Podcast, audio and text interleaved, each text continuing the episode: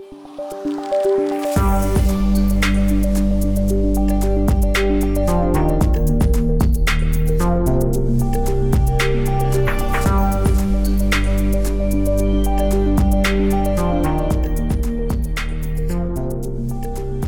man sen har en, eh, en granat som slår ner så får du ju ett helt annat brandförlopp som är mycket snabbare än det man är van vid. Där vi i Sverige till exempel är väldigt effektiva i fredstid förutsatt att vi har alla resurser. Men det bygger på att vi har alla resurser och att allting fungerar. Att vi har vatten i, i vattenposterna, att vi har el och att vi har fungerande GPS-system och liknande.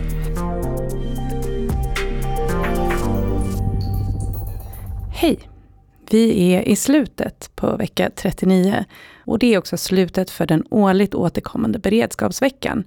Och beredskapsveckan det är ju en vecka då alla vi som jobbar inom totalförsvaret kan fokusera på olika aspekter av arbetet med att stärka Sveriges beredskap. Och vi här på Rapporterat ville också passa på att svara på några av de lyssnarfrågor som har kommit in från er därute. Så därför ska det här avsnittet av Rapporterat handla om det här.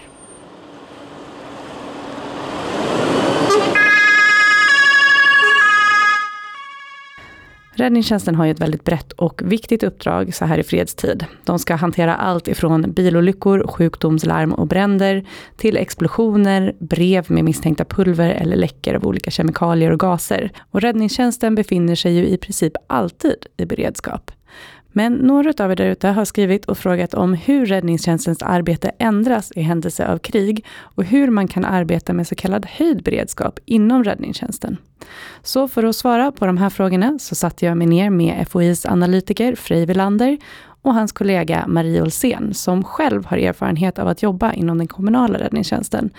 Tillsammans har de skrivit rapporten Räddningstjänst i krig, erfarenheter från Ukraina och lärdomar för Sverige. I den här studien har de intervjuat flera personer inom ukrainsk räddningstjänst för att se hur kriget har påverkat deras arbete. Det är svårare att, att pinpointa på vilket sätt det inte har påverkat dem. De är ju en del av samhället. Eh, så att allting som påverkar samhället påverkar även dem. Eh, I det här fallet har det tillkommit en hel del uppgifter och det har blivit eh, ganska mycket värre. Även om de hanterar samma typer av uppgifter som de gjorde i fredstid. Så det de trycker på framförallt är att det, det är väldigt mycket mer. Så en, en en sällan olyckshändelse som man pratade om tidigare. De tog upp exemplet eh, storbrand i oljecistern. Det var något som kanske hände en gång var tionde år tidigare. Nu är det den typen av olyckor fast varje dag. Eh, en annan sak är ju att som Sverige till exempel så har ju vi en, en bebyggelse som är, är byggd utifrån eh, brandskyddskrav. Och då, då förväntar man sig ju en, en brand som startar i en eh, i en spis eller av levande ljus inne i byggnaden med ett visst brandförlopp. När man sen har en, eh, en granat som slår ner så får du ju ett helt annat brandförlopp som är mycket snabbare än det man är van vid. Hur förberedda var man inom ukrainsk räddningstjänst på hur arbetet skulle förändras? Det är ju väldigt olika i, i olika delar av landet. Alltså, det har ju varit en konflikt sedan 2014. Så att i de östra delarna där har ju räddningstjänsten påverkats i flera år. Ehm, både av oexploderad ammunition, miner, så där finns det väl en viss förberedelse. Ehm, men det verkar också som att det skiljer sig mellan olika delar av landet. Att man har blivit mer överraskade i kanske de västra delarna och vad det faktiskt innebär. Ja, och precis. Och sen har det kommit en del förändringar i just vilka krav det sätter kriget då i form av utrustning och tillvägagångssätt. Men det de, de vi pratat med ofta lyft upp är just den mentala förberedelsen. Att det, det känns så långt bort att, att Hesa Fredrik ska gå och att det ska bli krig på riktigt. Eh, som Marie är inne på så är ju inte det här riktigt eh, fallet i de östra delarna i Charkiv som sagt. Där har ju varit eh, krigsliknande tillstånd sedan 2014. Eh, men Ukraina är som sagt är Europas tredje största land eh, till ytan. Mm. Näst största tror jag till och med. Så att, eh, det är ju stor skillnad vart man är. Och man har ju testat sig fram lite grann sen, sen i februari 2022 vad som funkar både med arbetstider, behöver man liksom dubblera sin antalet brandmän och kan man göra det över, över liksom tid, ändra skiftgång. Man lär sig efterhand, vad har vi för risker? Eh, hur, hur, jobbar vi? Måste vara mer uppmärksam på skadeplats om det kommer ytterligare nedslag till exempel, om det är är attacker. Och det är ju saker som man har fått lära sig eh, efterhand. Och man har ju också identifierat att man kanske inte hade kunskapen på bredd om just eh, ammunition och, eh, miner och sånt. Och det har man ju tillsatt utbildning för att alla ska ha liksom en gemensam grundläggande eh, kunskap och förståelse för det. Utöver att man fick många fler larm och att man dessutom utsattes för större risker när man åkte ut på larm, så är det många som intervjuas som har lyft problem med personalförsörjningen som en viktig fråga. Det har faktiskt blivit att räddningstjänsten har tagit en mycket mer central och ledande roll än vad de själva hade planerat för. För att det var ganska tidigt deras behov av att ha redundans i form av äldrevård eller barnpassning eller liknande som ganska snabbt eh, utkristalliserade sig. Så i början, i det tidiga skedet, då var det fler exempel vi stött på där familjerna faktiskt bodde på brandstationerna för att det var enda sättet att kunna säkra deras, ja, deras säkerhet medan eh, pappa var ute och jobbade. Eh, och det utvecklade sig senare till de här trygghetspunkterna. Vi pratar mycket om det i Sverige också. Men i Ukraina kallas de för unbreakable points. Och det var alltså deras räddningstjänst, eller CESU som de kallas då, State Emergency Services of Ukraine, eh, som upprättade de här. Eh, och de har ju växt och, och, fått ett mycket större roll för hela samhället, eh, långt utöver räddningstjänsten. Men det var ju deras behov som var ledande från början. Ukraina har ju ändrat sin skiftgång så att man har istället för att jobba fjärde dygn så har man jobbat vartannat dygn. Och då har man kunnat haft liksom dubblad styrka. Man har ju också i, vid fronterna har man ju roterat personal. Så att du inte, alla dina pass gör du inte vid fronten, du kanske jobbar i, i sådana områden eh, en period och sen jobbar du i lugnare områden en period. Så det finns ju väldigt mycket olika sätt som funderar på hur jobbar vi med, med personalen för att få uthållighet. Att jobba med räddningsinsatser i krigssituationer är också något som innebär nya risker. Räddningstjänstens personal har ibland blivit beskjutna och det har gjort att man också har behövt att ta med sig annan utrustning än man har arbetat med tidigare. Det har varit fall där brandmän har blivit beskjutna mm. för att man har varit liksom nära, eh, nära fronterna. Eh, och sen har man ju också den här problematiken med så kallad double tap. Att man det kommer en, en attack, sen åker räddningstjänsten ut, eh, börjar rädda människor i rasmassor och man särskilt använder till exempel blåljusen för att leda in nästa attack. Eh, så därför så finns det ju ett, ett behov av både metodmässigt att snabbt kunna liksom få en förvarning och ta sig från platsen är ju ett sätt att skydda sig. Men också skyddsutrustning. Eh, antingen kunna ta skydd bakom fordon som kan ta smällen eller eh, buren skyddsutrustning. De har ju behövt sätta på sig ballistiskt skydd nu. Alltså de har ju, brandmän går ju runt med ganska mycket utrustning som det är. Eh, ganska tunga grejer, ganska varma grejer mitt i sommaren också. Och nu utöver det har de fått på sig ballistiskt kroppsskydd och hjälmar och grejer som de ska ha med. Det underlättar inte direkt arbetet. Eh, och det har även lett till en del fler skador. Eh, är man lite äldre så kan det leda till hjärtinfarkter, motsvarande den typen av problematik Eh, är ju svår. Det kan också handla om att både militären och civilbefolkningen hjälper till under en räddningsinsats. Och det är något som kan vara både positivt och skapa problem.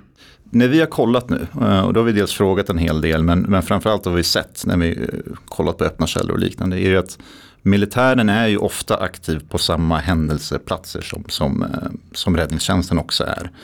Vem som har lid där är inte riktigt självklart tror jag heller. Utan det, de är ju där för att lösa ett operativt problem. Det har trillat ner någonting som sa pang. Eh, och det behöver lösas. Eh, och att militären har en roll där är ju ganska självklart. Men ibland verkar det som att de mest är där också bara för att hjälpa till. Och det är civilbefolkning också som är med och hjälper till. Så att det, det, samhället samlas ju, eh, ser man. Men, men hur det är formaliserat det är svårt att säga, jag tror att det lite varierar lite grann också. När, vi andra, när, vi, när det handlar till exempel om minhantering och oxa som Marie var inne på tidigare, speciellt i områden som just blivit befriade, då skulle jag gissa att Försvarsmakten har mer naturlig lead-roll. Eh, och att det inte kanske ser likadant ut om vi går till västra delen av landet, i Lviv till exempel, där, inte är, där fronten inte är lika närvarande. Termen OXA, som Frivilander nämner här, står för oexploderad ammunition. Något som skapar stora problem.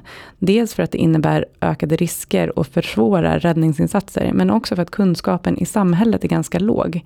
Och där finns ett stort behov av att arbeta med både information till civilbefolkningen och utbildning av den egna personalen. Och det var vi inne på lite grann behovet där, både specialistbehovet men även liksom det allmänna behovet. Och det har de fått jobba mycket med, till exempel bara att informera, hur informerar vi lokalbefolkningen? För att vissa av de här personerna är så här små.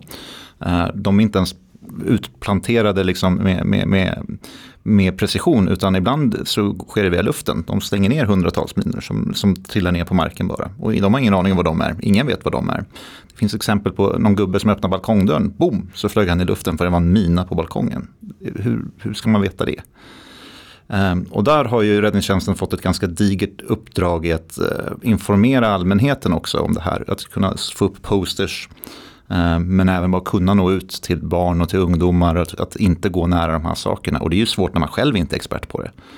Eh, så att just att kunna informera allmänheten är också en, en, en sak de, de jobbar med eh, aktivt. Dels att kunna vara nåbara från allmänheten men även att kunna nå ut till allmänheten med information. Mm.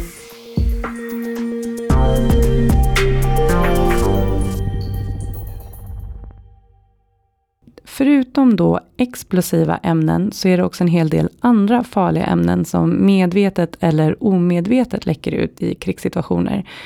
Hur ser det ut med kunskapen att hantera farliga ämnen inom svensk räddningstjänst idag, Marie? Det finns ju en, en, säga, en bottenplatta. All personal inom räddningstjänsten ska kunna hantera en viss typ av kemiska utsläpp. Eh, och sen har man ju då byggt upp det med olika nivåer. Så då finns det ju vissa som har, har liksom nationell specialistkunskap. Mm. inom just det området. Och det är alltså något som räddningstjänsten redan kan idag. Men förutsättningarna för hur de här larmen ser ut kan ändras i en krigssituation och det är något som man också arbetar med. Och där tittar man ju också på, ska man, ja men all, alla ska kanske kunna eh, se att okej, okay, det här är någonting farligt, då spärrar vi av och så rör vi det inte. Och så kan vi hantera eh, någonting annat i närheten. Eh, men det kanske är på specialistkompetens som ska kunna plocka bort det som är farligt. Mm. Eh, så det är lite på samma sätt som man gör med eh, kemhändelser.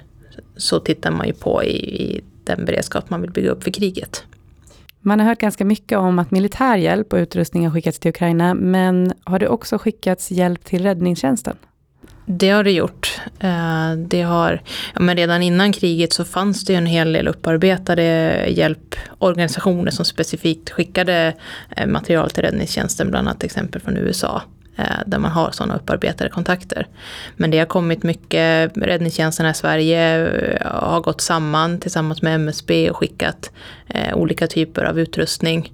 Ehm, brandbilar, ehm, skyddsutrustning och man har ju efterfrågat eh, i princip allt, men mycket, mycket just skyddsutrustning, kroppsskydd, hjälmar och också fordon. Så att det har skickats eh, en hel del. Sen är det inte allt som har blivit använt på sättet det är tänkt eh, också. Mycket vid det vi skickar är sånt som vi ser som absolut bäst. Och det är state of the art och det är dyra brandbilar som har alla senaste sensorerna och GPS-grejerna och sånt. Men eh, just de bilarna har i mångt och mycket blivit stående just för att det är inte så praktiskt i krig om det är en sensor som inte står helt 90 grader rakt. Att då funkar inte bilen överhuvudtaget. Och så måste den servas på ett visst ställe i Upplandsbro, för där har man kontrakt med dem. Ehm, det har visat sig inte fungera lika bra under krig. Utan de har ju istället, det är mycket gamla bilar de kör runt med som de kan meka själva på brandstationerna och få igång. Ehm, och det är ju en avvägning jag tror vi kanske behöver tänka mer på i Sverige. Att de nya högteknologiska prylarna kanske inte alltid fungerar när man behöver dem som mest? Nej, tänka lite mer duger i krig kanske. Och apropå det här med att saker inte alltid fungerar i krig, så är en annan potentiellt sårbar punkt som vi har pratat om också är tillgång till vatten. Ja, men vi har ju ställt eh, frågor till dem vi har intervjuat, alltså både kring menar, allt drivmedel, el, vattenförsörjning. Och det mesta verkar fungera, men just vatten, i många i alla fall i, i städerna så har ju vi i Sverige brandpostnät där vi får vårt vatten vid, vid insatser. Ukraina har de framförallt branddammar och pumpar. Eh, och där har de sagt att det är inga Det har inte varit några problem. Det finns alltid vatten att tillgå. Eh, för de är inte beroende av, av det. Eh, så det är en sån sak som man då kanske får tänka på att brandpostnäten kommer kanske inte fungera. Eh, det finns ju rätt mycket sjöar och, och, och, annat här för oss att tillgå.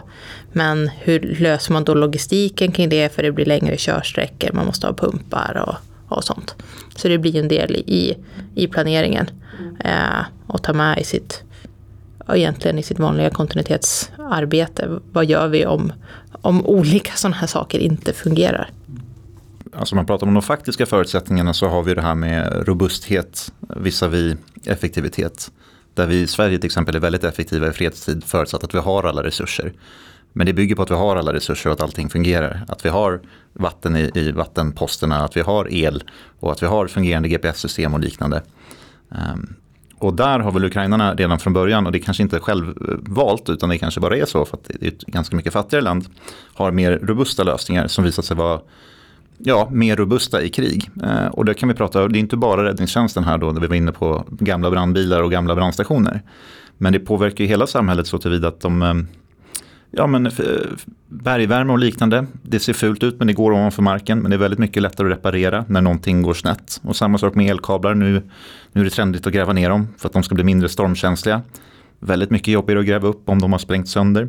Så lite sådana avvägningar som, som som påverkar både i fredstid och krigstid. Och man måste välja lite grann här, vad, vilken väg ska man gå? Eh, tror jag kan vara bra för oss att tänka på. Nu säger jag inte att vi ska gå och bli eh, Sovjetrobusta, men, men det är viktigt att veta att den här avvägningen finns. Och att fredstida effektivitet allt, inte alltid är det bästa.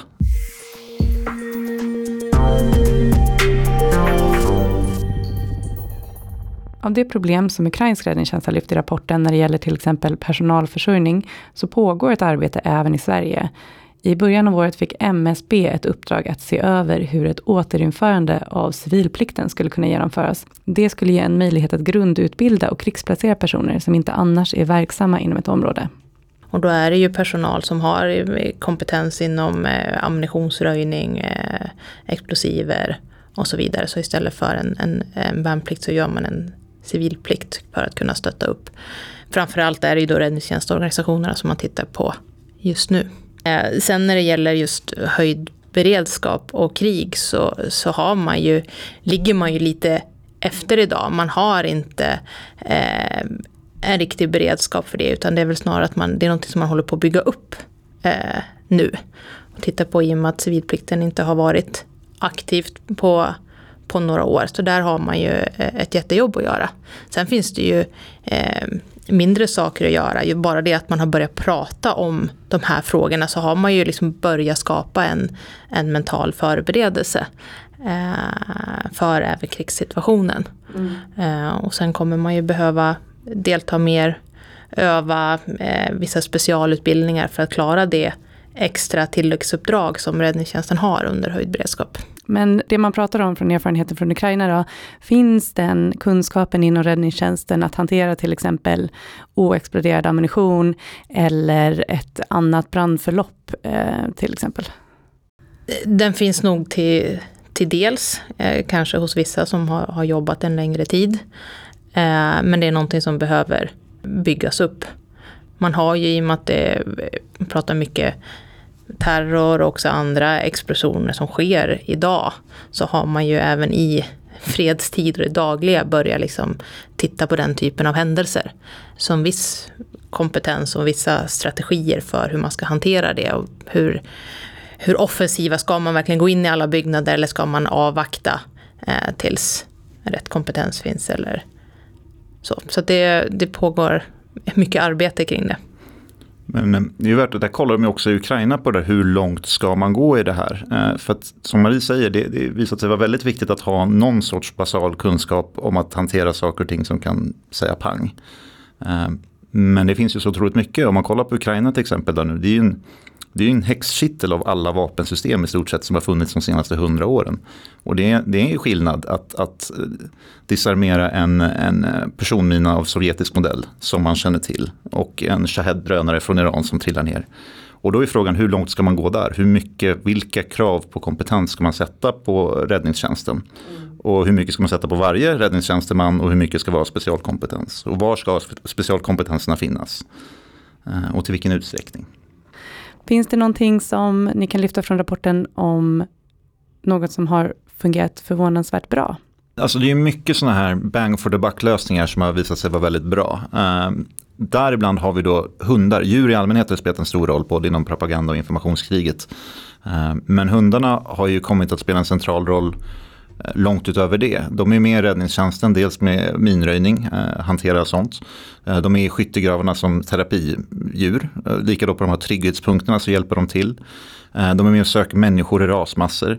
Eh, och det, det, det, fina med de här hundarna är att de behöver ingen el, de behöver inget internet. De går på samma käk som, som människorna gör och de behöver bara lite kärlek och då kommer de jobba hur länge som helst. Och i många fall är de mycket bättre än high-tech-lösningarna. Eh, och nu säger jag inte att bara hundar kommer rädda hela kriget. Men det är en, en sån sak där det är, det, vi behöver inte tänka så långt. Det finns saker vi har som funkar väldigt bra i krig och som man skulle kunna eh, utöka. Nu har vi väldigt bra räddningstjänsthundar i Sverige. Väldigt, väldigt bra. Men de är ganska få och väldigt höga krav på dem. Um, och det tycker jag är fint så. Men man skulle kunna ha många, många fler hundar som kanske är lite mindre utbildade. Vi pratade om det här med basplattor tidigare. Vad, vad behöver alla kunna? Alla behöver kanske inte vara rökdykare eller räddningstjänstspecialister. Och alla hundar behöver kanske inte vara åka till Turkiet eh, eller liksom springa runt på fjället och vara elit på det. Um, där tror jag vi kan göra mycket för samhället i stort. Förutom då att man kan läsa er rapport Räddningstjänst i krig, erfarenheter från Ukraina och lärdomar för Sverige, där ni också har samarbetat med en tredje FOI-forskare som heter Charlotte Ryghammar. Vart kan man vända sig för mer information om det här om man, om man är nyfiken? Det beror på lite vad, vad för typ av information man vill ha. Om man är intresserad av kriget i allmänhet, eh, hur det eller hur FOI har sett på det, eh, så har vi våra säkerhetspolitiska vänner de kom ut med en rapport redan 2014 tror jag det var, eh, som hette A Rude Awakening. Som handlar just om, om Ukraina, hur det utvecklats. De kom ut med efterföljaren i fjol, Another Rude Awakening. Eh, så de är ganska bra för att få in helheten där. Sen har vi några kollegor på vår enhet, Peter Bennesved bland annat, eh, som har skrivit en del om eh, befolkningsskydd och andra civila funktioner på det. Ehm, Alltså det finns ju rätt mycket på det sättet. Sen om man ska gå utanför, om man ska gå utanför vad FOI har gjort också och göra lite reklam för andra myndigheter så, har ju, så är ju MSB ganska duktiga på att jobba med brandförbunden och ta fram information som ska vara behjälplig. Ja, det finns ju vägledningar till räddningstjänsten för hur man eh, kan eller bör jobba med, med höjd beredskap eh, som jag tror håller på att uppdateras eh, också. Och även eh, MSB svar på Eh, det regeringsuppdraget som eh, vår, bland annat vår rapport var underlag till. Om man vill uppdatera sig hur, hur tankarna går för, för framtiden. Och det var allt för den här gången. Tack så mycket för att du lyssnar på Rapporterat och om du har någon fråga som du vill att vi ska svara på så gå in på foi.se rapporterat och skicka in den till oss. Jag heter Kajsa Collin och i poddredaktionen sitter också Madeleine Filander och Albert Hager Bernats.